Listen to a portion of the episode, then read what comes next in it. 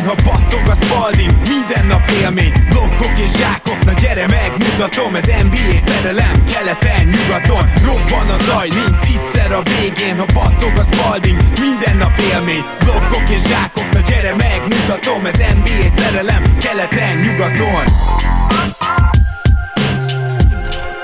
Éj jó! Szép jó napot kívánunk mindenkinek, ez itt a Rap City keleten-nyugaton podcast, a mikrofonok mögött Zukály Zoltán és Rédai Gábor. Szia Zoli! Szia Gábor, sziasztok, örülök, hogy itt lehetek. Na Zolikám, közeledik a Black Friday, Úgyhogy egyrészt mondjuk el szerintem a hallgatóknak azt, hogy hát körülbelül 10 és 60 százalék között találtok majd péntektől vasárnapig a Repcity-nél leárazásokat, úgyhogy ez a nagy alkalom, hogy mindenki szépen fellapozza a repcity.hu-t és megrendelje a kedvenc termékét, vagy azt, amit esetleg kinézett korábban, de az is lehet, hogy amit most talál, úgyhogy érdemes lesz körülnézni, és most pedig megnyomjuk a pánik gombot, de mielőtt megtennénk, mondjuk lehet, hogy a pánik gombadást azt kezdhetjük majd a Philadelphia 76ers-zel, de csak meg akarlak kérdezni, Zoli, hogy mit szólsz Embiid igenis történelmi teljesítményéhez, elképzelhető, hogy ez minden idők legjobb 10, de mondjuk minden idők legjobb 20 meccse között volt, az szerintem kb. világos.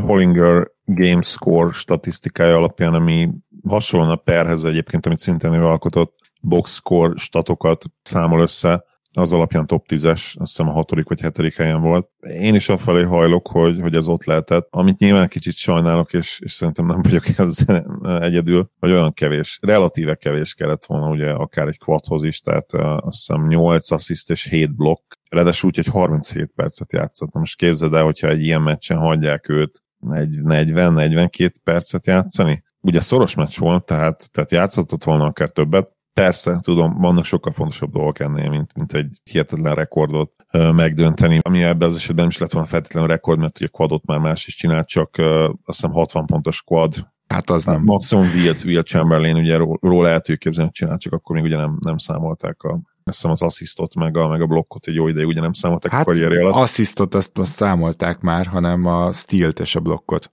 Hát a stealt és a blokkot, igen. Emiatt a kicsit keserű a szájsz, hogy még, még durább lehetett volna, de hát így is hihetetlen mérkőzés volt, ez nem kérdés. Ha már így felhoztad félig meddig, hogy be is lengetted őket, én megmondom ezt, hogy a Filit nem hoztam feltétlenül, mert bár a 7 hetes kezdés az nyilván sokkal rosszabb annál, mint amit vártunk, ők, ők azért egy viszonylag stabil felszálló ágat mutatnak, amiben belecsúsztak vereségek, ugye, hogyha az elmúlt tíz meccset nézzük, akkor is 6-4-jel állnak, viszont, viszont most nyertek Zsinóba kettőt. Szerintem ez nagyjából így még rendben van, főleg, főleg tudva azt, hogy mit csinálta vagy a Celtics és a Mavericks a szezon elején. Simán ott lehetnek ők még az élmezőmben, úgyhogy én őket nem biztos, hogy hoztam, illetve biztos, hogy nem hoztam őket a mai adásban. Lehet, hogy akkor te igen. De először még Embiid meccsére reflektálnék, én nekem nagyon-nagyon Hát én szeretem őt, játékosként is, szeretem egyébként a pimasságát is, tehát a személyiség, amit megismertünk belőle, csípem, tényleg. Annak nagyon örülök, hogy kicsit megmutatta azt, hogy ő igenis egy all-time szinten mérhető tehetség, mert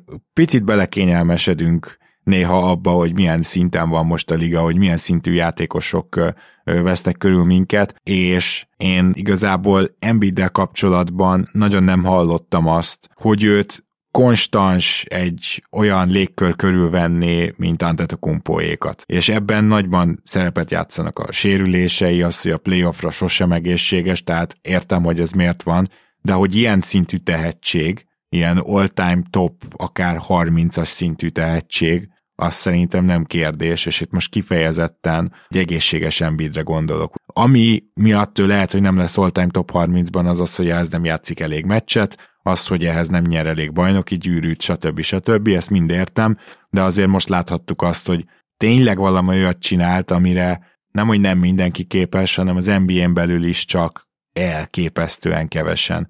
Úgyhogy nekem ezért volt különösen kedves a szívemnek ez a teljesítmény. A másik az, hogy a miért nem nyomnánk meg a pánik gombot, gyorsan mondjuk végig a skálát egyébként, nullás nincs itt semmi látnivaló, ugye az egyesnél gondolunk a pánik gombra, a kettesnél már nézegetjük, a hármasnál már rajta tartjuk a kezünket, a négyes az, hogy megnyomjuk a pánik gombot, és az ötös az, hogy ödönke rátenyerel. És azt mondanám, hogy egy egyes a Philadelphia, tehát gyakorlatilag én se hoztam őket. Ez pedig pont az, hogy Embiid végre kezd fizikailag is megérkezni a szezonba, és tök jó, hogy Harden sérülése ellenére is javulnak, nyilván. Amúgy jól jönne Harden, és most nyilván kell rá várni még vagy három hetet, ettől függetlenül ez a csapat és a sikeressége a franchise playerük hát fizikai állapotán fog leginkább múlni, és Embiid egyre inkább formában van. Ugye ennek a meccsnek a különlegessége a védekezése is volt, nem csak a 7 blokk vagy 8 blokk vagy mennyi mutatja, hogy a gyűrű közelében gyakorlatilag most épp senkinek nem termett be a bér, úgyhogy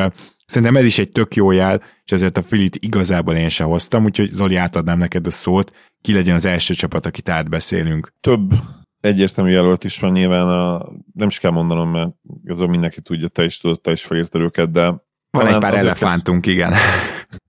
igen, a porcelánboltban. Azért kezdhetnénk talán a warriors mert mégiscsak ők a címvédők.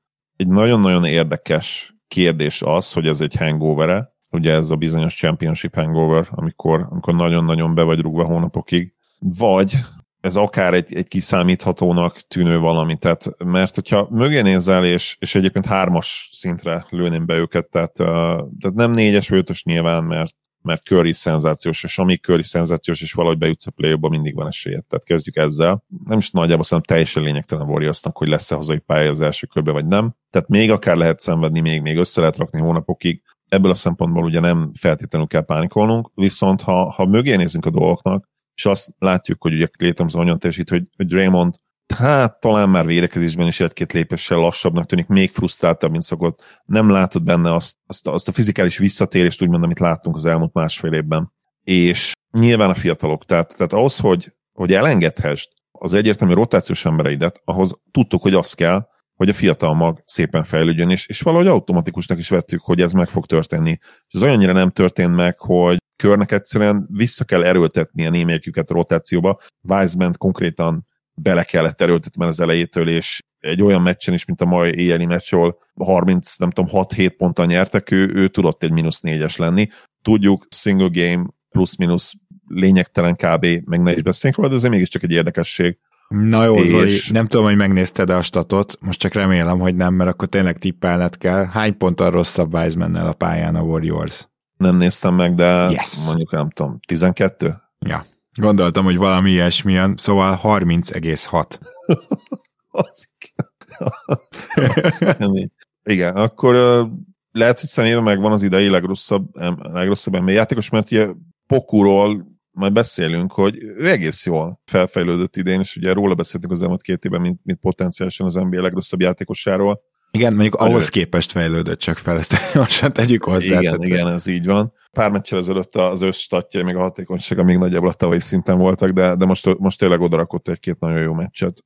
Mond, szóval, mondok szóval... azért még, Jonathan Kumingával 18,6 ponttal rosszabbak, Jordan Poole-lal 18,3. Még szegény J. Michael Green, aki egyértelműen a leghasznosabb padról jövő embernek bizonyult eddig, mínusz 14,7. Tényleg záró gondolatként utána, utána átdobom mindezzel kapcsolatban a, neked a labdát. A Warriors fanok ugye Curry remeklését, tényleg gyakorlatilag MVP szezont hoz mondjuk ki, tényleg top 3-as egyértelműen ezt az érvet használják fel arra, hogy azt mondják, hogy nincs, hogy nem kell pánikolni, de én meg megfordítom egy kicsit, és azt mondom, hogy mi lenne most, ha Curry akár csak a saját átlagos szintje játszana, vagy ne adj Isten, ha úgy kezdte volna a szezon, mint az előző évet. Akkor hol lenne ez a Warriors? Tehát, tehát meg is lehet fordítani, hogy egy, egy földön túli Curryvel állnak 6-8-ra.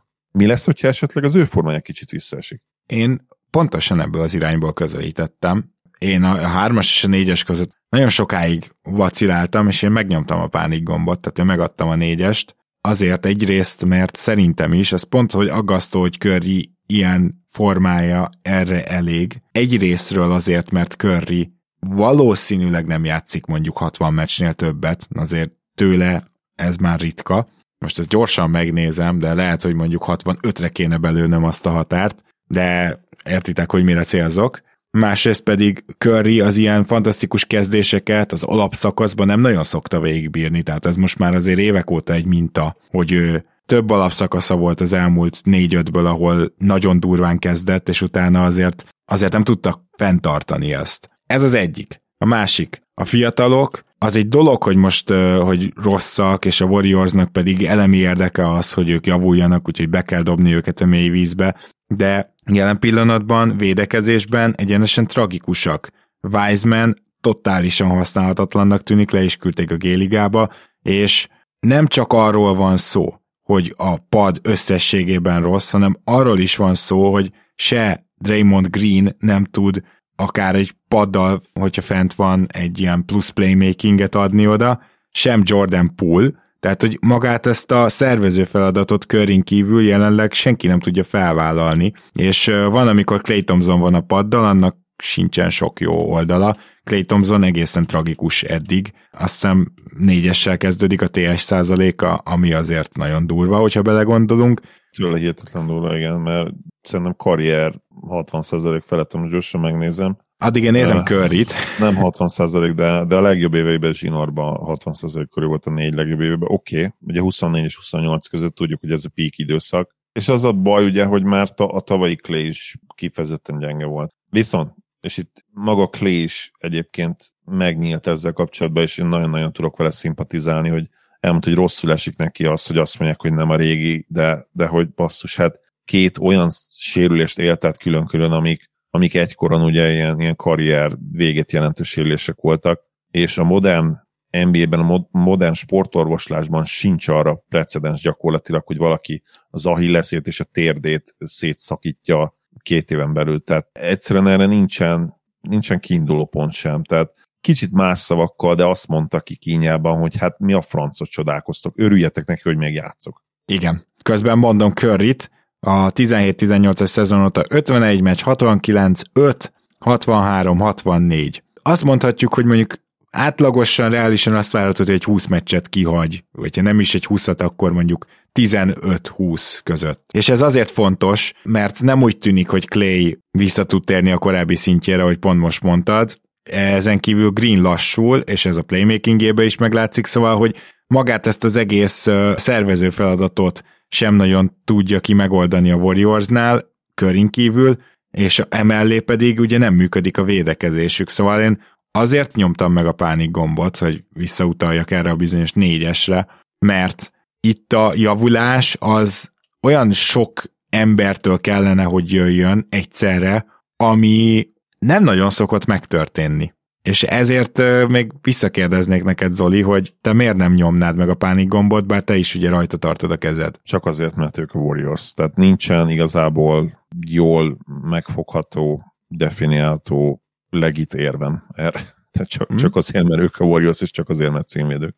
Az a durva, hogy valahol engem is ez tartott volna vissza a négyestől, csak aztán gondoltam, hogy most nem fog visszatartani, de, de igen, tehát gyakorlatilag biztosan van egy kapcsolójuk, amit, amit még nem pöcköltek meg, de hát basszus. Nagyon nehéz azt mondani, hogy vagy azt látni, hogy ez a csapat majd egyszer csak fut egy nagyot, és simán top 3-ba lesz mondjuk nyugaton. És aztán utána majd azon is elkezdhetünk gondolkozni, hogy mi van, ha Warriors mondjuk hatodik, hetedik helyen megy be mert biztosan nem úgy állunk majd a dologhoz, mint hogyha a harmadik, negyedik helyen menne. Abszolút. És tudod, hogy kinek nincs, valószínűleg kinek nincs kapcsolója, mert róluk is beszéltünk egy kicsit. Hát jó, a másik nagy elefántunk a Los Angeles Lakers, ha jól sejtem, róluk beszélsz. Igen, fején találtad a szöget. Gyorsan én szeretném elmondani, hogy itt az ötösöm, ödönke abszolút tenyerel, pánik gombon, ez kilátástalan egyetértek, amit mondtunk a nyáron is, hogy a keret gyakorlatilag teljességgel alkalmatlan arra, hogy az első hatba végezni, tehát teljesen egyértelmű volt. Itt a kérdés mindig az volt, véleményem szerint is lehet, hogy ezzel a Lakers fanok nem fognak egyetérteni, de, de én azt gondolom, hogy a többségnek ez volt tényleg csak a kérdés, hogy a play-inbe hogyan tudnának odaérni. Nyilván most sincs messze még a play-in, tehát a szezon elején vagyunk, de de megnézed azokat a csapatokat, akik, akik előttük vannak, szerkezetileg, fitben, életkorban, akkor arra következtetésre kell jutnod, hogy egyszerűen van legalább legalább ez az ötös, aki, aki most is ott van, tehát a Clippers, a Pelicans, a Kings, a Warriors és a Minnesota Timberwolves természetesen, akiknek sokkal jobb lehetőségük van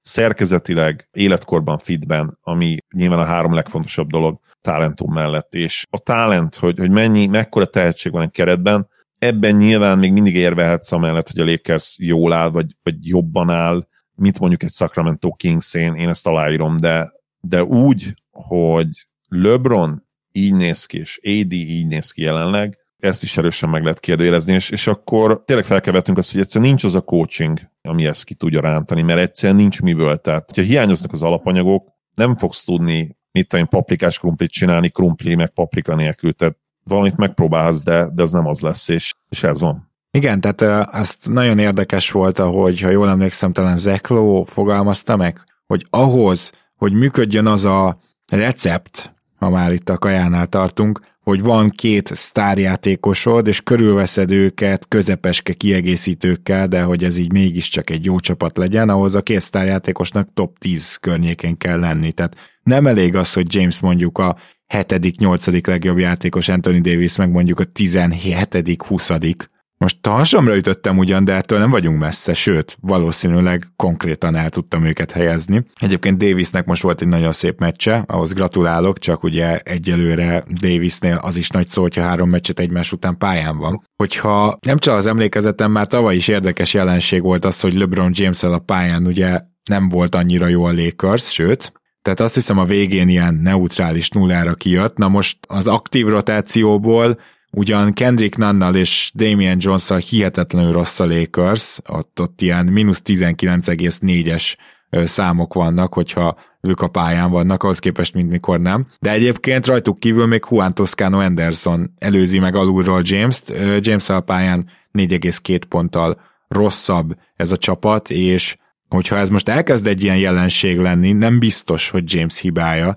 de azért azt látjuk, hogy nem elég az most már lehet a mai NBA-ben, hogy ezt a 30, lassan 38 éves James-t körülveszed közepes kiegészítőkkel, akik nem adnak elég spacinget, ahol nincs egy olyan rollman, akit meg tud játszani, vagy, vagy olyan pick and pop lehetőség, amivel tud élni, tehát hogy azért ő most már a semmiből ö, nem csinál valamit, ahhoz tényleg top 3-asnak kellene lennie, és ugye már nem az. Ezt akartam én mondani james kapcsolatban. Anthony davis a pályán így is pluszban van a Lakers, de Anthony Davisnek sem az egészsége, sem a teljesítménye nem ad okot arra, hogy azt gondoljuk, hogy azt a hihetetlen impactet, azt az akár, hogy vele a pályán, mit tudom 10-15 ponttal jobbak a csapatai, hogy azt újra látjuk tőle. Most kifejtve mondtam ugyanazt, amit te, ha nincsenek meg az alapanyagok, akkor, akkor nem lehet mit csinálni. És hogyha szuper-szuper kiegészítők lennének, szerintem már akkor se lenne bajnok esélyes a Lakers. Erre akarok utalni, hogy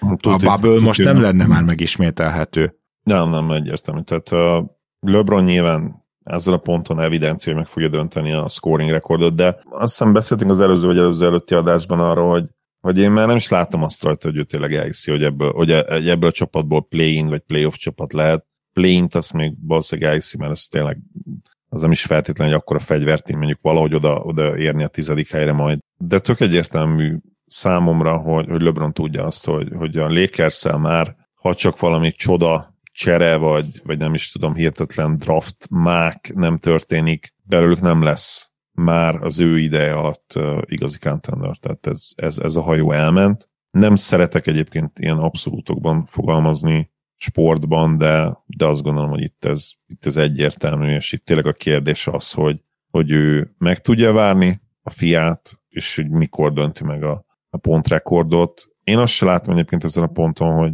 hogy 38 éves LeBron majd, ugye most lesz 38 pár hét múlva cserét kér, ugye idén nem is lehet elcserélni, tehát már eleve onnan indulunk ki, hogy, 20, hogy a 23-24-es szezonról beszélünk. 23 nyarán cserét kér, hova, meg ha cserét is kér, ki a franc fog érte cserélni. Azt mondja, hogy lehet, hogy a második éve player option most? Igen, szóval akkor kiléphet. már tud majd Igen, cserét kiléphet, de te, te, te, te például el tudod most azt képzelni, hogy, hogy ő mondjuk piaci ár alatt bőven aláír valahova jövőre? Nem, hát tehát amíg, amíg nem jön a fia az NBA-be addig, vagy fiai, addig ezeket uh, szerintem nehéz lenne elképzelni. Akkor viszont felmerül a kérdés, és őszintén lehet, hogy őrültségnek hangzik, de, de ki fog érte, vagy ki, kinek kell majd évi 60 millióért a Lillard szerződésen LeBron jövőre. Aha.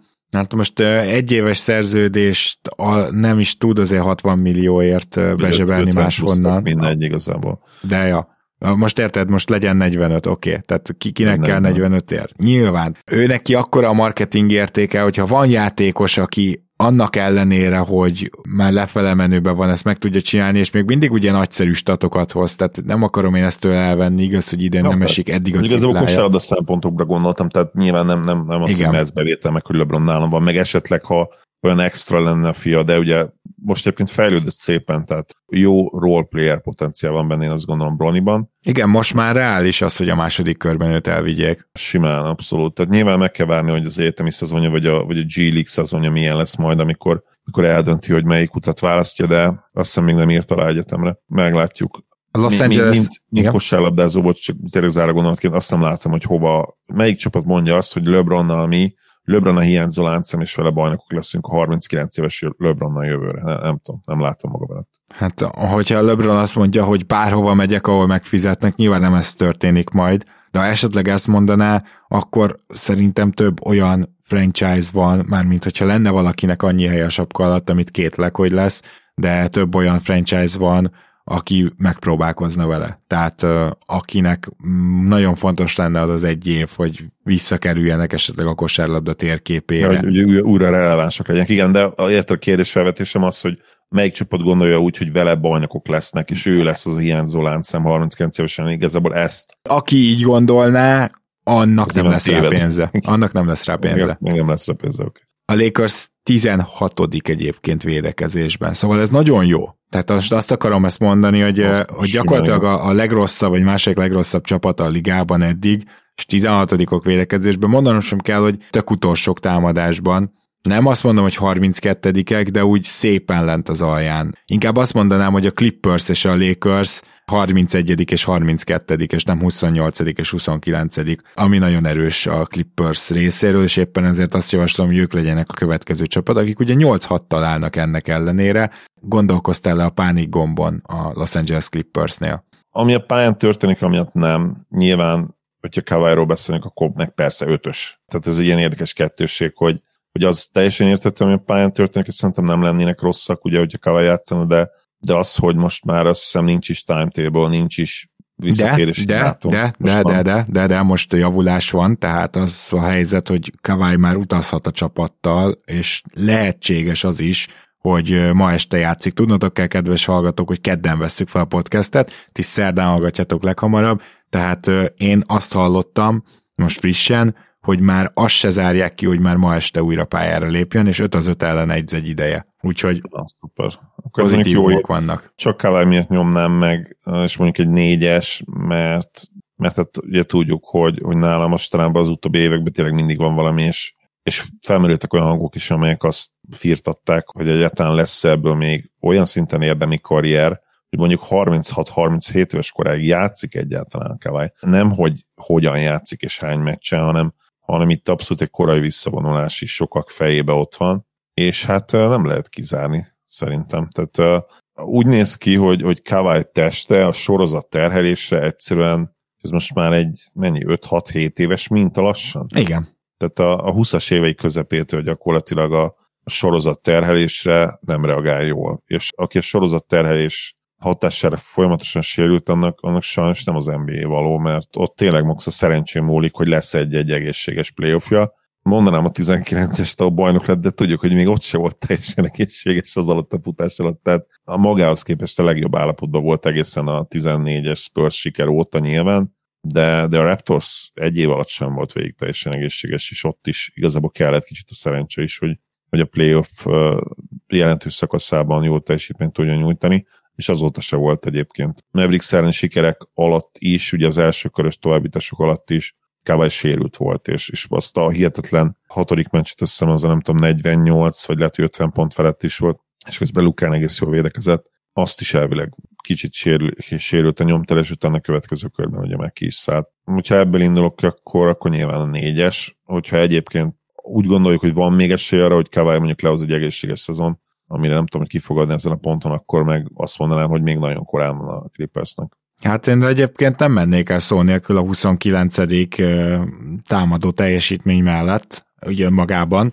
Úgyhogy azért, tehát itt Kawai lépett már pályára, de a, ha nél, nélküle nézzük, ha vele nézzük, teljesen mindegy. Ez egy olyan 29. hely, mint említettem, hogy a 28-tól jelentősen lemaradt 29. helyre gondoljunk. És az a fontos, hogy a Los Angeles Clippers nyilvánvaló, hogy Kawai nélkül nem egy jó támadó csapat, ehhez még Paul George is kevés, és ezt az elmúlt évek is megmutatták. De ennyire lent nem voltak egyszer sem, és ehhez több tényező is hozzájárul. Egyrészt az, hogy például a hihetetlen mélység és pad, az most nem annyira működik, főleg támadásban a pad gyakorlatilag ne, nem tud hozzátenni. Norman Powell például tragédia, de tegyük hozzá, hogy Reggie Jackson sem tudja hozni az eddigi formáját, az elmúlt másfél évben mutatott formáját. John Wall nem egyszer jobbnak tűnik nála, csak hogy John Wall meg ugye minden második meccsen nem játszik. Eddig egész sok volt a back-to-back, back-to-back, ezt hozzá kell tennem a Clippersnél, Úgyhogy ezek például olyan problémák, hogyha John Wall meg, meg Norman Powell nem tud visszajavulni, akkor itt szerintem megint csak az van, hogy persze várjunk még, meg majd belejönnek, de akkor itt szerintem lehet, hogy a liga talán legmélyebbnek vált csapatánál nem lehet majd akkor a mélységről beszélni. Szóval ezek a kérdések azok, amik felmerülnek bennem itt a támadó teljesítménnyel kapcsolatban, és ezért már a Kawai szituáció nélkül is önmagában egy egyes, kettes környékén lennék. Hát kawai igen, tehát négyes, mert csak drukkolni tudunk innentől, és reménykedni, hogy egyszer csak lássuk azt, hogy 15 meccsen keresztül játszik mondjuk, mert ennyire necces a szitu. Jó, akkor ki legyen a következő csapatunk, Zoli? Én megmondom, hogy én hoztam személyeket is, hogyha lehet. És nem kell feltétlenül mindegyikükre sok szót emlegetnünk, vagy vesztegetnünk inkább. De szeretem egy nagyon röviden tényleg Tyler Dorsey-ról beszélni, aki, aki megnyomhatja az ötös gombot, mert ő egy, ő egy high profile, Európában nagyon jól teljesítő játékos volt, és ehhez képest már október elején olyan, olyan hangokat hallottunk, hogy, hogy lehet, hogy ki is rakják a keretből egy alapszakasz meccsen játszott eddig négy percet a, a Memphis elleni blowout győzelem során, és ott négy, négy per négyet dobott, és kilenc pontot, azóta se került pályára, tehát, tehát neki rá kell tenyerelni az ötös gombra, mert valamit, valamit nagyon rosszul csinált edzéseken, hogyha Kid gyakorlatilag számításba se veszi, úgyse, hogy, hogy borzasztóan dob időnként a Mavericks, és neki ugye ez a ütőkártyája, hogy az üres dobásokat gyönyörűen be tudja dobni, és így se tud pályára kerülni, úgyhogy a Mavericks csapat szinten nem triplázik jól. Ez, ez egy nagyon-nagyon érdekes dolog, és mondom, valami, valamit biztos, hogy nagyon rosszul csinál edzéseken. Uh-huh. A másik személy, akit hoztam, az nem játékos egyébként, hanem, hanem Danny Inch, barátunk. És Jó, de hát szerint... nyugodtan mondjuk azt, hogy a jazz, hát most érted? Igen, de ugye jazznek nem, vagy oké, a jazznek rá kell tenyerelni, mire jazz játékosnak nem kell rátenyerelni a gombra, hanem ők örülnek, és azt mondják, hogy tudjatok meg, mi sportolók vagyunk, persze, hogy jók vagyunk. Mire számítottatok hülyék? Uh-huh. Szóval nekünk is ugye a kérdés tőlük, a büszke kérdés, viszont Danny meg biztos, hogy nem ezt akarta a nem. nyári húzások után. Figyelj. Hiába hazudja azt a csajtónak. Persze, hogy nem. De, de szerintem senki nem gondolja, hogy ő ezt akarta, és még egy dolog, hogy a jazz az nálam simán négyes. Tehát megnyomom a pánik gombot, és elmondom, hogy mi a fő okom. Mennyire király dolog ez, hogy összejött egy ilyen szerethető csapat, és jól teljesít. Hát, fantasztikus történet. De hosszú távra nézve egy ilyen szezon, ahol mondjuk itt a végére 50% környékén lesznek, és mondjuk play-ineznek, de nem jutnak playoffba, vagy nyolcadikként bejutnak, aztán az első körbe kikapnak. Olyan játékosnak még a csirája sincs a keretben, akiből franchise player lehet hogyha Abszolút. ezt a szimpatikus csapatot itt uh, meg akarod tartani, mert hogy jaj, hát jók, és vannak azért fiataljaink, akiket lehet fejleszteni, akkor az Instant Washington úton indulsz el, de még Bradley Beal sincs. Ez teljes, tökéletes út lenne a középszerűséghez. Ha mondjuk azt mondod, hogy jó, akkor játsszuk le úgy, mint annó az Oklahoma City, hogy akkor ők még ugye Chris Paul-dal, meg, meg a Schröderrel, meg Shai Alexanderrel csináltak egy playoff évet, és csak utána bontom szét a keretet, arra pedig azt tudom mondani, hogy hát ez nagyszerű, és oké, okay, rendben, akkor egy évvel elódáztad a rebuild igazi megkezdését, és egy szép évet ajándékoztál a szurkolóknak, csak ebben az évben van Viktor Wembanyama és Scoot Henderson a palettán. Szóval az a helyzet, hogy a jazznek nem tesz jót az, hogy ennyit nyernek, akármilyen hülye hangzik ez, és a sztori nagyon jó, de a sztori a spurs is jó volt, hogy álltak 5-2-vel is, aztán most már atomjaira hullott a Spurs gyakorlatilag. A Jazz pedig nem úgy néz ki, mint ami éppen készül atomjaira hullani, szóval az a helyzet, hogy amikor mondtam nektek azt, hogy védekezésbe és támadásba sem fenntartható a dolog, akkor azért itt ö, azt hiszem ott is megjegyeztem, hogy főleg védekezésbe ez most már eléggé Tehát ha most nézném át ugyanazokat az adatokat, akkor most már eléggé egy oldalon azt mondanám, hogy ez már csak védekezésben nem fenntartható. Támadásban egyébként egészen zseniális Will Hardinak a rendszere, nagyon ilyen egalitáriánus, ahol az early offense-re csomó hangsúlyt helyeznek, tényleg olyan játékosok tudnak viszonylag üres triplákat eldobni, viszonylag jó helyzeteket teremteni, akik, akik azért nem kutyaütők, és akik ezeket bedobják, és tényleg nem Horton Tuckerre gondolok, hanem Markanenre, Clarksonra, Sextonra, Kalnira, ezek a játékosok az be fogják dobni ezeket a helyzeteket. Szóval igazából Hardy baromi jól csinálja azt, amit csinál, és támadásban nagyon szépen meg is komponálta ezt a jazz Védekezésben még egyszer mondom, nem fenntartható, nagy a shooting luck, de ez akkor sem néz ki feltétlenül egy 50%-nál rosszabb csapatnak jelenleg. Én megnyomnám a pánik gombot. Oké, okay, szerintem nagyon jól levezetted. Nem tudok nem egyet érteni, tehát ha, ha innen fogjuk meg, akkor nyilván ami a jazzzel történik, az, az nem jó hosszú távon, ez tök egyértelmű. Szedjük szét egy picit tényleg, tehát hogy abból a szempontból nagyon jó, hogy lehet még több értéket csinálni az eszetekből, akik jól teljesítenek, de hogyha draft potenciált nézünk, ha draftot nézzük, akkor egyértelműen nem jó. Tehát ez inkább ilyen kettősség, és ugye abban az évben vagyunk, amelyik évben vagyunk, tehát ahogy mondtad, Wemby potenciálisan egy, egy franchise sorsot megváltoztató játékos lehet, ugye a jazz, ne felejtsük el, hogy, hogy kergeti, vagy kergetné az első bajnoki címét a, a franchise történetének, és egy ilyen játékos nyilván, hogyha egészséges marad az NBA-ben, akkor az hihetetlen jó esély lenne, e, és, és ő nem lesz elérhető a, a 24-es drafton, 23 nyarán kell ledraftolnod, és ha nem draftolod le, akkor minimum 7 évig teljesen esélytelen az, hogy leigazold őt, de még tovább mennék, ugye európaiak általában maradnak, vagy nagyobb esélye maradnak a saját e, franchise-uknál, ugye ezt láttuk Dörkkel, e, ezt látjuk valamilyen szinte Jokic-csal is, aki most már ugye minimum tíz évig maradni fog valószínűleg a, a supermax szóval róla, róla valószínűleg lemaradsz, hogyha nem tudod ledraftolni. Gyanús. Mennyire kell pánikolnia szerinted a Brooklyn Netsnek? Mert azért ott is tudnék érvelni az ötös mellett akár. Hát Kyrie ugye a rossz terem van, tehát igazából bármikor Bármikor rá lehet tenyerelni. igen, igen, tehát amíg őt nem oldod meg valahogy.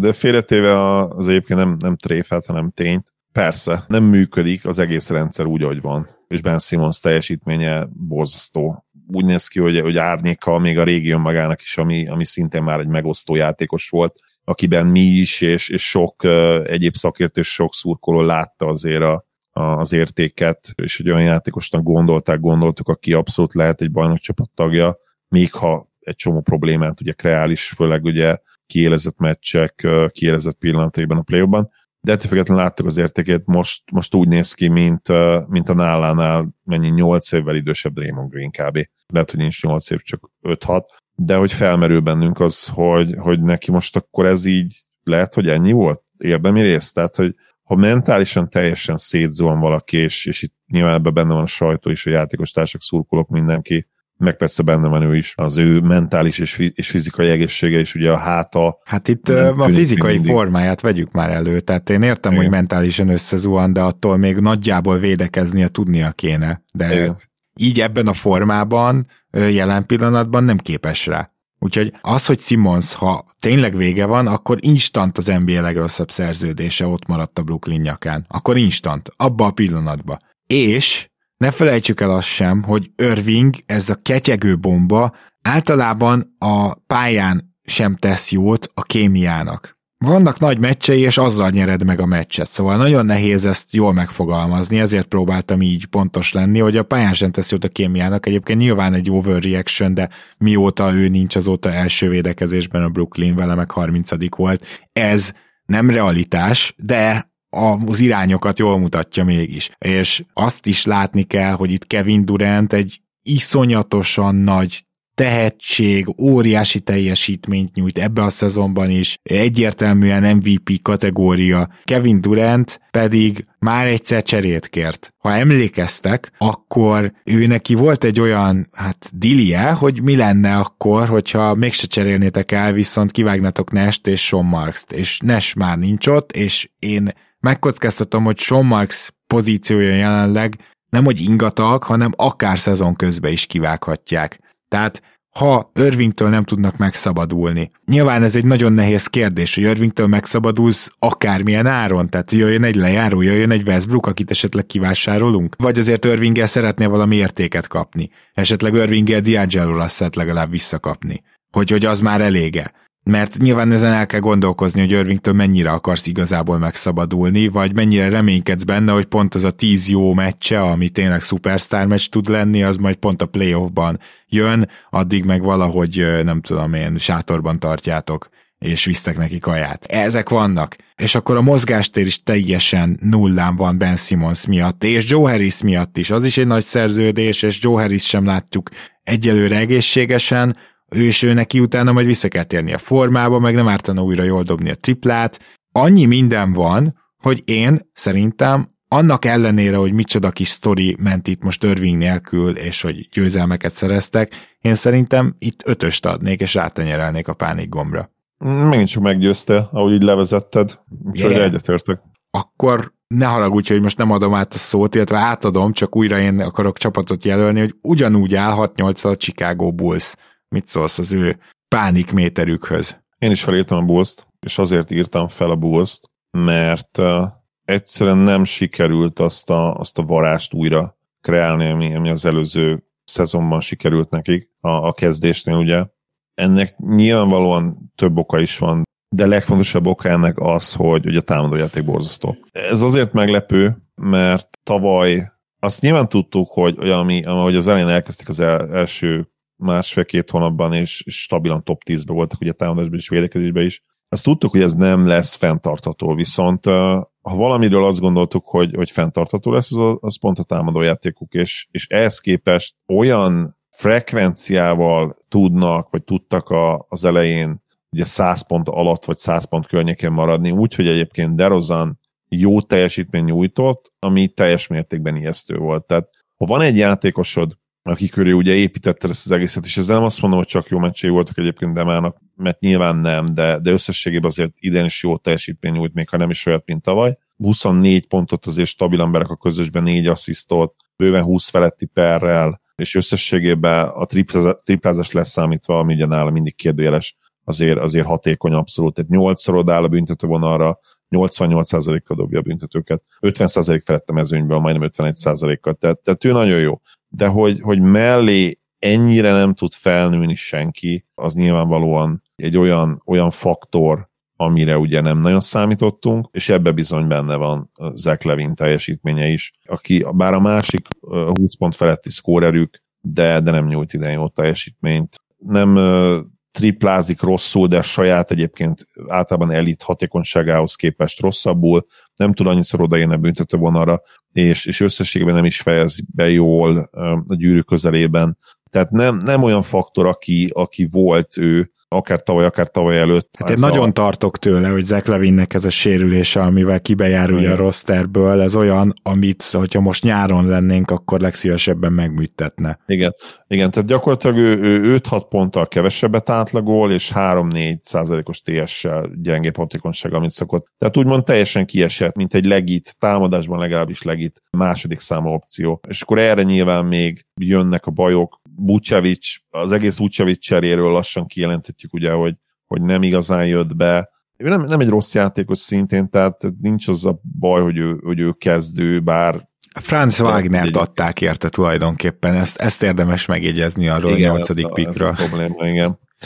Hogyha innen nézzük, akkor az bajosabb, igen. Egyszerűen nem elég jó ez a keret, de ahhoz meg talán elég jó, hogy ne, ne robbantsuk fel őket, meg ilyen hamar, most felrobbantod ilyen hamar a keretet? Nem, érted, nem, de ennek ellenére... Karna, Karn is nemrég vitt oda mindenkit, mint egy nagyon behypolt, fiatal vezető, nyilván nem fogja még ezt ő be. Persze. Persze, csak érted itt, eh, ami okot ad arra, hogy én a Chicago Bullsnál is megnyomjam a pánik gombot, a négyes szinten, ugye, csak, az az, hogy az, hogy 6-8 állnak, az nagy részt a padjuknak köszönhető, ők egyértelműen a pad tartja életben ezt a társaságot. Tehát itt a kezdő az az egyik legrosszabb teljesítményt nyújtja az egész ligában. Ez egyrészt teljesen nevetséges, hogyha belegondolunk abba, hogy Levin DeRozan, Vucevic, Patrick Williams, meg Eo Dossomu, nagyjából ők öt relatíve jó játékos alkotja ezt a kezdőt, ami nem működik, az egyrészt a támadójáték, de a kezdő védekezni sem tud. Azt Igen. jobban megértem, hogy nem tud védekezni egyébként a kezdő, tehát hogy kicsit problémás ez most már ezzel a sérült Levinnel, de Rozannal és Vucevic egyszerre a pályán. Nincs az az Éjodo Szommu, de az az Alex Caruso se lenne szerintem, ha kezdene, aki ezt ki tudja javítani. Úgyhogy az a szerencséjük, hogy egészen emberfeletti védekezést rak fel a padjuk a pályára.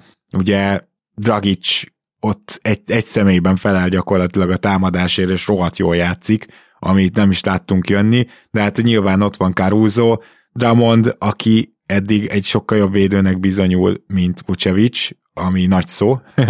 Derrick Jones Jr., aki szintén egy jó védő, ugye Javonta Green, ő kibejár a kezdőből, szintén jó védő, tehát amit akarok mondani az az, hogy az mindenképp okot ad az aggodalomra, amikor a padodnak köszönhetően vagy egyáltalán 6-8. Nem a magasságára gondoltam a busznak, hanem a mérlegére. Igen, itt meg ugye hozzá kell tenni, hogy, hogy szegény egyik kedvenc játékosom Alex Caruso támadás borzasztó idén fut eddig. Tehát mondanám, hogy rakjuk be kezdőbe, de, de, de már most is borzasztó, hogy enge busz támadó játék, azzal nem tudom, hogy mennyivel lenne jobb. Tehát no. nyilván egy ideális, még mindig megpróbálnám, de, de mondjuk az a baj, hogy itt meg Zach Levin státuszára nagyon sokat beszéltünk. Zach Levin ideális esetben egy hatodik ember annak zseniális lenne. De Figyelj, Zoli, a tavalyi Zach Levin az lehetett a, a kezdőben egy oh, okay. pontgyáros, nem? Igen, tény, hogy mondjuk itt, itt azt kell nézni, hogy melyik, hogyan viszi le a plafonodat Zach Levin. Tehát a tavalyi csapatnak nyilván az volt a plafonja, hogy, hogy egy második kör, ha mindenki egészséges vonat volna, és meg tudják azt a, azt a védekezést tartani. Nem mindegy, hogy abból egy picit farag lejjebb, vagy a jelenlegi plafonjukból, ami play-in kb. Hát nem tűnik sokkal többnek, és ezért, ezért is nyomnám meg a pánik gombot, de erre Igen. is reagálj kérlek. Nálad egytől ötig? Én négyest írtam be a yes. azért, mert a keretet nem tartom egyszer. Tehát most már egyre inkább úgy érzem, hogy a tavalyi szezon kezdet az egy, az egy megismételhetetlen kifutás volt, amit nem lehet rekonstruálni semmilyen módon ezzel a jelenlegi kerettel. Ki lesz a következő csapatunk, akit felírtál? Nekem még három Jó. van. Én még kettőt írtam fel nagyon-nagyon gondolkodtam azon, hogy ezt a, ezt a csapatot ide vegyem el, vagy sem, és végül azért független a javuló tendenciától ide kellett őket írnom, azért, mert ahogy elkezdtek nyerni, az sem nagyon meggyőző számomra, ez pedig nyilvánvalóan a te listádon is ott van a Miami Heat.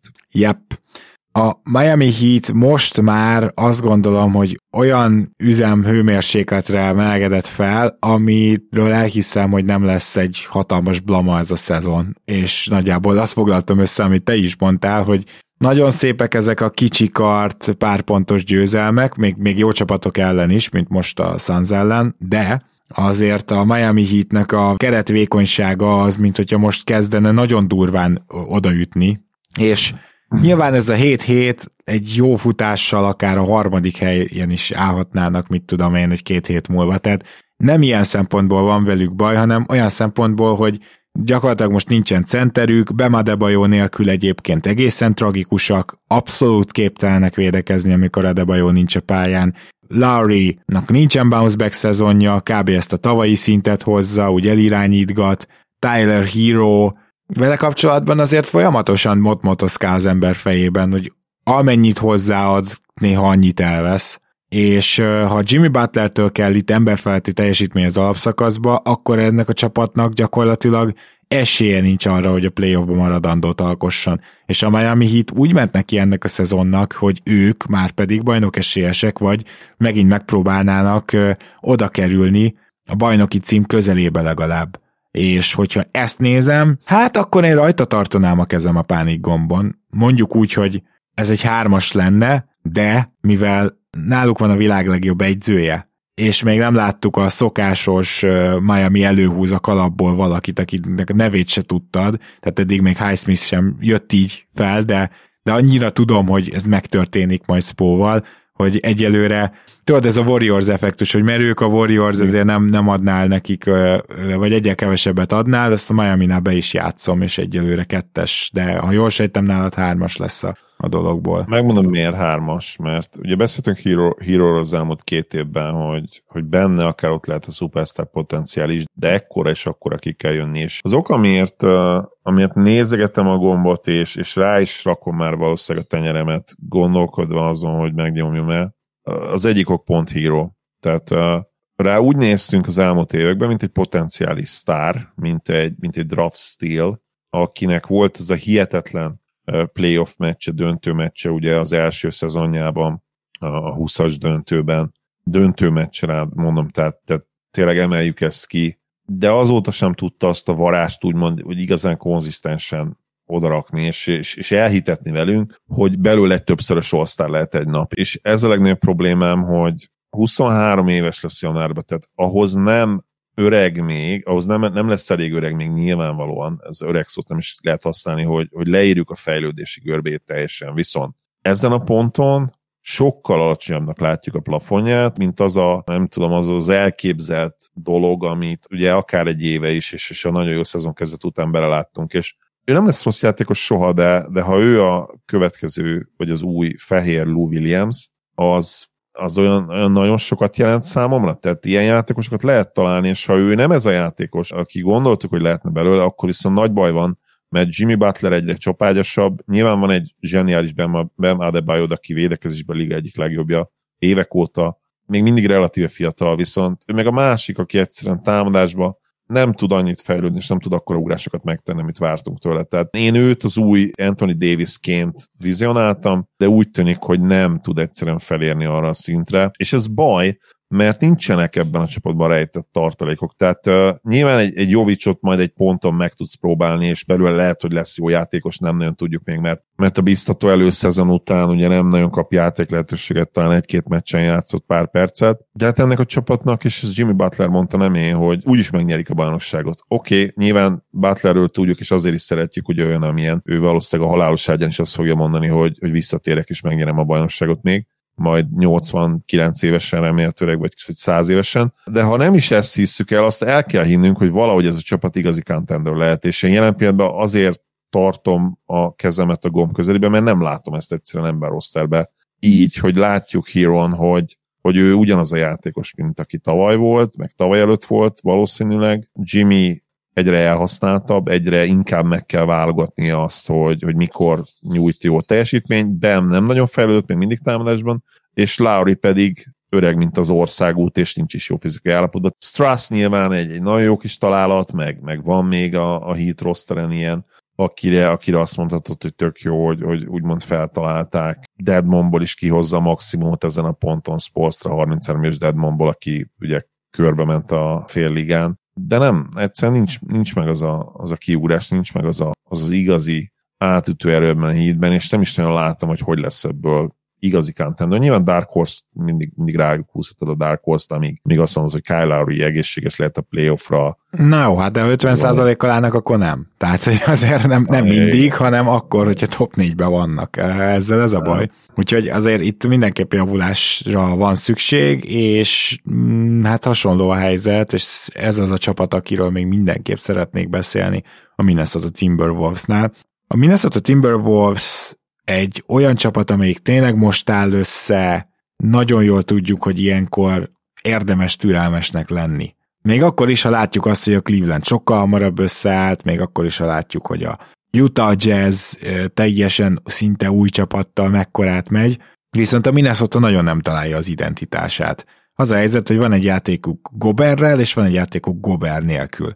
Amikor Gober pályán van, top 10-es védekezés, tragikus támadás, valamiért, amikor Gobert pályán van, középtávolikat dobál a Minnesota Timberwolves, ami a szakértők nagy része számára érthetetlen, de még egy kicsit szerintem Chris Finch számára is. Azért nem gondolom, hogy az egyzőnek ez a stratégiája, mert én inkább sok, tehát sokkal inkább azt látom, hogy betörő játékosok rájönnek, hogy hát van valaki a festékben, megállok, dobok, Anthony Edwards, igazából McDaniels nyilván nem fog annyi triplát rádobni, valamiért D'Angelo Russell egészen tragikusan kezdte a szezont, és az, hogy Edwards és Russell a két ballhandleröd, és nem tudnak egy normális pick and roll-t végigcsinálni Goberrel, vagy, vagy csak nagy ritkán, és azt is inkább csak Russell, az egy további probléma, mert Goberrel a pályán pick and kell. Hát ebből lett a jazznek éveken keresztül top 5, de sokszor top 1-es támadó teljesítménye.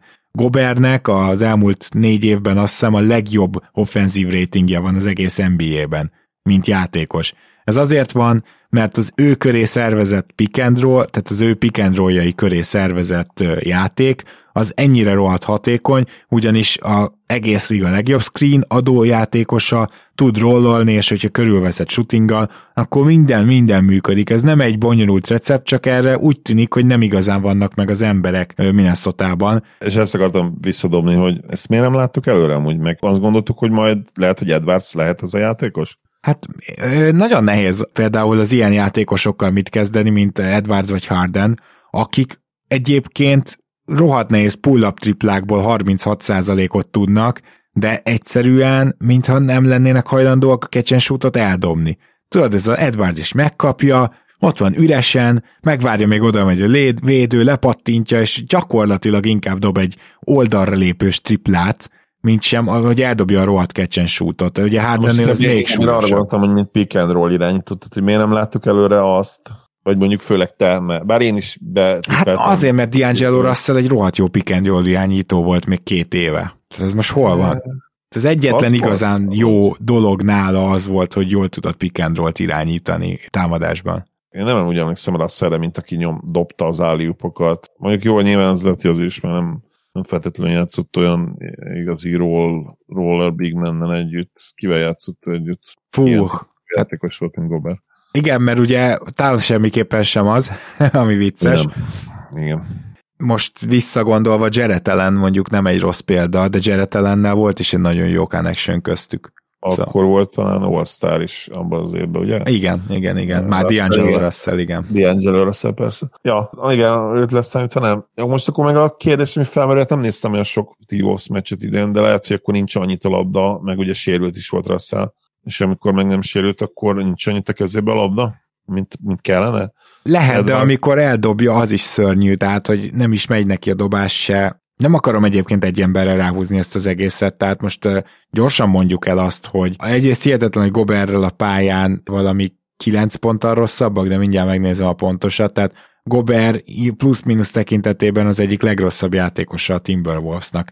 Ez döbbenetes, miközben ő a jazzben notóriusan a, a legjobbak között volt. hát itt egyértelműen az Lynch ugye nem fog egy olyan rendszert kialakítani, nem fog Goberre úgymond felhozni egy rendszert. De próbálja. De próbálja, csak de Én csak nem azt jó. mondom, hogy a t egyébként tényleg akkor lenne potenciálisan legjobb, hogyha minden játékosokat a lehető legjobb szinten tudsz használni. Tehát lenne egy kicsi pick and roll, és Gober ugye rollmanként és védekezésbe kimaxolja ezt a szerepét, közben Townsnak jut hely, szét tudod szedni ugye a line hogy Townsnak jusson egy kicsi idő a festékben is, Gober mellett nyilván, mint floor spacer, főleg operál és mint face játékos, de ne add azért olyan nagyon sokat a kezébe labdát. Russell, mint spot up, ugye nyilván Edwards is, és ahogy mondtad, ugye, hogyha itt nem, ha nem dobálják be, akkor nyilván ez probléma. De hogy ez a rendszer akkor lesz igazán veszélyes, és akkor lehet jó a Minnesota, hogyha nem, nem, nem azt próbálják meg, mint a Jazz, hogy csinálnak egy rendszert Gobert köré, mert egyszerűen ez egy másik keret, és még amellett is érveltek, hogy hogy a jazz rendszerek halára voltak ítélve az elejétől. Talán amikor a Bogdanovics cserét meghúzták, akkor hittük el egy pár hétig, hogy ez a jazz bajnok lehet, de, vagy hogy bajnok esélyes lehet, de ugye egyébként soha nem kajáltuk meg ezt a dolgot, hogy, hogy ez egy lehetséges valami. Igen, de a jazz rendszer nem a támadása miatt volt halálra ítélve. Tehát ezt azért tegyük hozzá, hogy az a támadógépezet, az a playoffban is meglehetősen jó volt. Talán nem annyira liga elit, de meglehetősen jó. És a Gober screenjei köré épülő five out gyakor, vagy four out, akkor így mondom, tehát, hogy négyen is tudtak körülötte dobni, az hozta magát a rájátszásba is. Úgyhogy azért ott is a védekezéssel volt nagyobb probléma, hogy ugye jöttek a small ball csapatok, ahol mindenki tudott dobni, és minden egyes alkalommal ez volt a végzete egyébként a, a Utah Jazznek, meg nyilván itt azért nem segít az, hogy Gobert egy olyan típusú magas, aki nem fog tudni megverni egy erős big winget. Nincsen, nem tudom, ilyen meg olyan post move Tehát amikor rajta számon kérik, hogy mi a francot csinál nyáron, azzal én teljesen egyet tudok érteni, hogy Gobert ugyanaz a játékos már vagy hat éve. Ez tényleg fura, tehát hogy ő miért nem képezte magát, na mindegy, és erre nem akarok kitérni, arra akarok kitérni, hogy amikor Bezzek Gobert nincs a pályán, akkor már a védekezés is darabokra hullik, főleg a Carl Anthony Towns a center. Egyelőre az is csoda, hogy 6-8 állnak, mert teljesen működésképtelennek tűnnek, viszont itt még türelemmel próbálnék feléjük fordulni, és ezért csak rajta tartom a kezem a pánikgombon, nálam ők hármas, mert ahogy te is mondtad, talán lehet, hogy megpróbálja Flinch azt, hogy nem a jazz rendszerét lemásolja. Oké, okay, rendben van, de a sok kísérletezés után, egy idő után majd muszáj lesz egy irányba elindulni, és szerintem közeleg ez az idő, meg kell várni. Tehát ezért én még türelemmel vagyok feléjük. Nálad hanyas? Kettes és hármas között vacilálok, szóval két harmad. Oké, okay, akkor viszont egyetlen egy csapat van nálam még felírva, csak kíváncsi vagyok. Egy tankoló csapatról beszélünk, aki egy kicsit kezd túl jó lenni, ez pedig az Indiana Pacers. Kicsit out of the box tudom, de a Pacers azzal, hogy elkezdtek rohanni, futni, tehát Kárlányra nem ismer rá senki, gyakorlatilag végigvágtatnak a pályán, és ez az egyetlen reális esélyük arra, hogy jók legyenek, ez kétségtelen, tehát félpályás támadásban azért ők nem lesznek annyira jók, és egyébként Turner nélkül pedig védekezésben is szarok, csak most Turner is játszogat időnként, és, és ez most így össze is jött. Most már 50%-kal áll az Indiana Pacers ebben a pillanatban, és azt kell, hogy mondjam, hogy nagyon-nagyon látványosak, és rohadt jó nézni a meccseiket, de ettől függetlenül szerintem minél hamarabb el kéne cserélni Miles Turnert, mert nem lesz ez így jó. Még a végén tényleg kiderül, hogy 50% környéki csapat tudnának lenni így teljes erőből. Bizony, nekem is ők voltak az a csapat, még akin gondolkodtam, még nem írtam fel őket, de Halliburton túl jó eddig. Ugye most kezdenek kijönni az advenstatok, majd beszélünk róluk a jövő héten, vagy akár a hét második adásában. Elég úgy tűnik, hogy hogy megérkezett a, a top 20-ba, akár már idén, mint impact játékos, még az is lehet, hogy top 15-ben meglátjuk majd, hogy mit, mit csinál a szezon hátralévő részében, de, de ez már nyilván egy hatalmas lék a, a tutajon, amelyik a tutaj, amit tankolni akar. És, mondjuk a tankszállító anyahajón akkor. Tankszállító anyahajón, igen, ez még jobb. És nyilván itt, itt azt is meg kell említeni, hogy Miles Turner nagyon-nagyon jól játszik, pontosan azt csinálja, amiben jó, és, és ezt szerintem mondjuk Carlisle érdeme is, plusz ugye carlisle tudjuk, hogy vele nem nagyon lehet tankolni, és emiatt elég haragudtam is rá több éven keresztül a Mavericksnél, amikor már én nagyon szerettem volna berüttyenteni azt a tankot. És hát Maturin személyében van egy, van egy kiváló újonc, tehát itt, itt összességében ezek a, a problémák idézőjelesen. Tudjuk, hogy kellene egy, egy másik sztár jelölt Halliburton mellé. De kérdés az is, téged is kérdezek erre, Gábor, hogy szerinted lehet, hogy megvan már ez most? Ez hát igen. Nem lenne Ö... De azért kell egy magas is, igen. Tehát megvan, csak, azt igen, hiszem. Az a magas, igen. Hát nem, figyelj, most az, hogy magas ember, oké, okay, nem kell magas ember feltétlenül ahhoz, hogy bajnok legyen. Ez igaz, így van. Az, hogy viszont van egy olyan winged, aki jelen pillanatban egy olyan szkórernek ígérkezik, még nagyon playmakingje nincsen, még a játék egyéb területein még csak szokik hozzá az NBA-hez. De benne megvan a tehetség, fizikálisan egészen biztosan ahhoz, hogy rohadt jó védő legyen. Igen. És ha más nem, akkor egy nagyon jól védekező scorer, aki esetleg később legalább egy 3-4 asszisztnyit hozzárak majd a meccsekhez átlagban. Tehát egy ilyen, mit tudom én, hatékonyabb Tracy McGrady. Mert akár ez is benne van a pakliban. Az, az kemény azért, mint így előhúztál, de, de végül is, mint max potenciál, miért nem? Igen, igen, igen, igen. Mondjuk, Tehát mondjuk megpróbáltam így elképzelni, hogy mi a maxa. Ugye Tracy McGrady, hmm. pont most néztük Gedei TV barátunkkal, hogy az emberünknek, nézzétek meg a TS százalékait, tehát nem így emlékszel rá.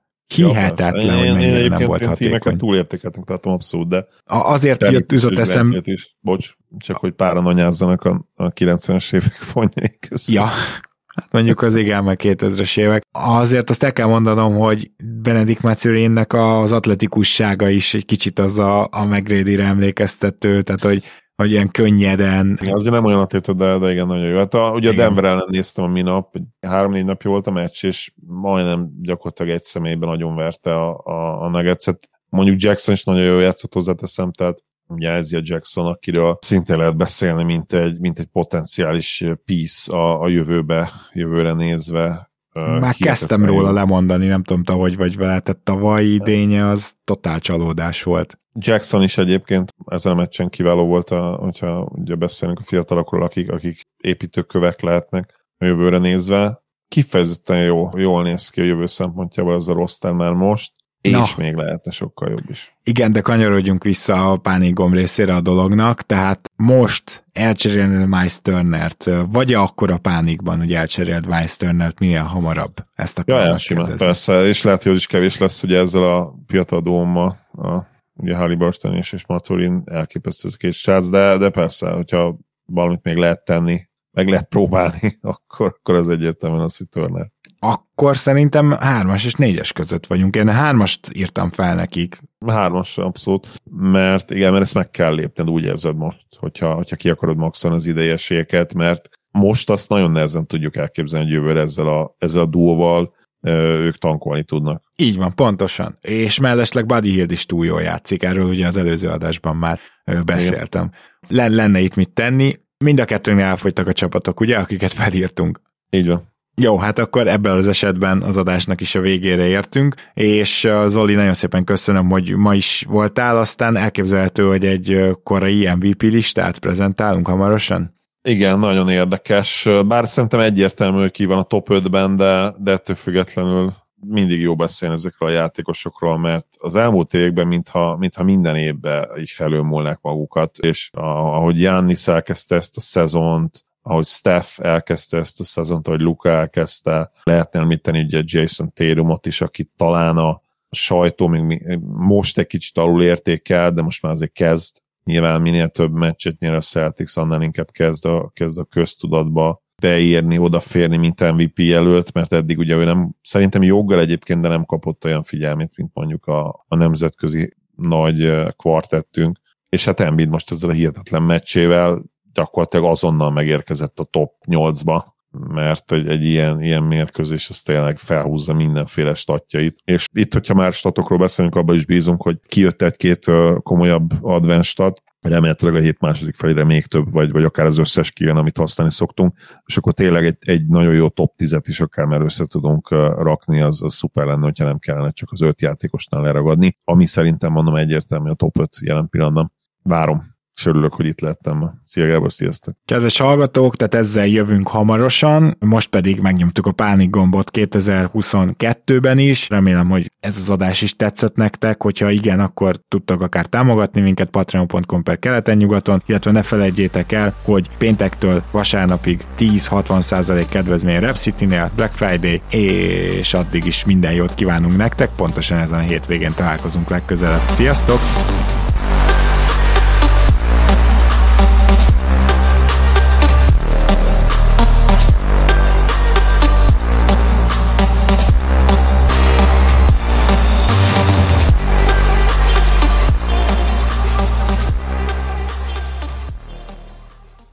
Ha más podcastekre is kíváncsi vagy, hallgassd meg a Béton műsor ajánlóját.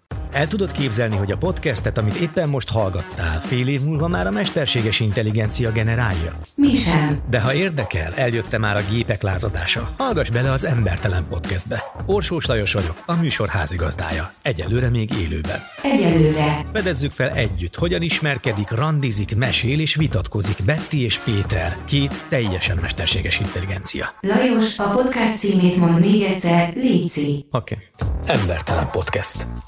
Ez a műsor a Béton közösség tagja.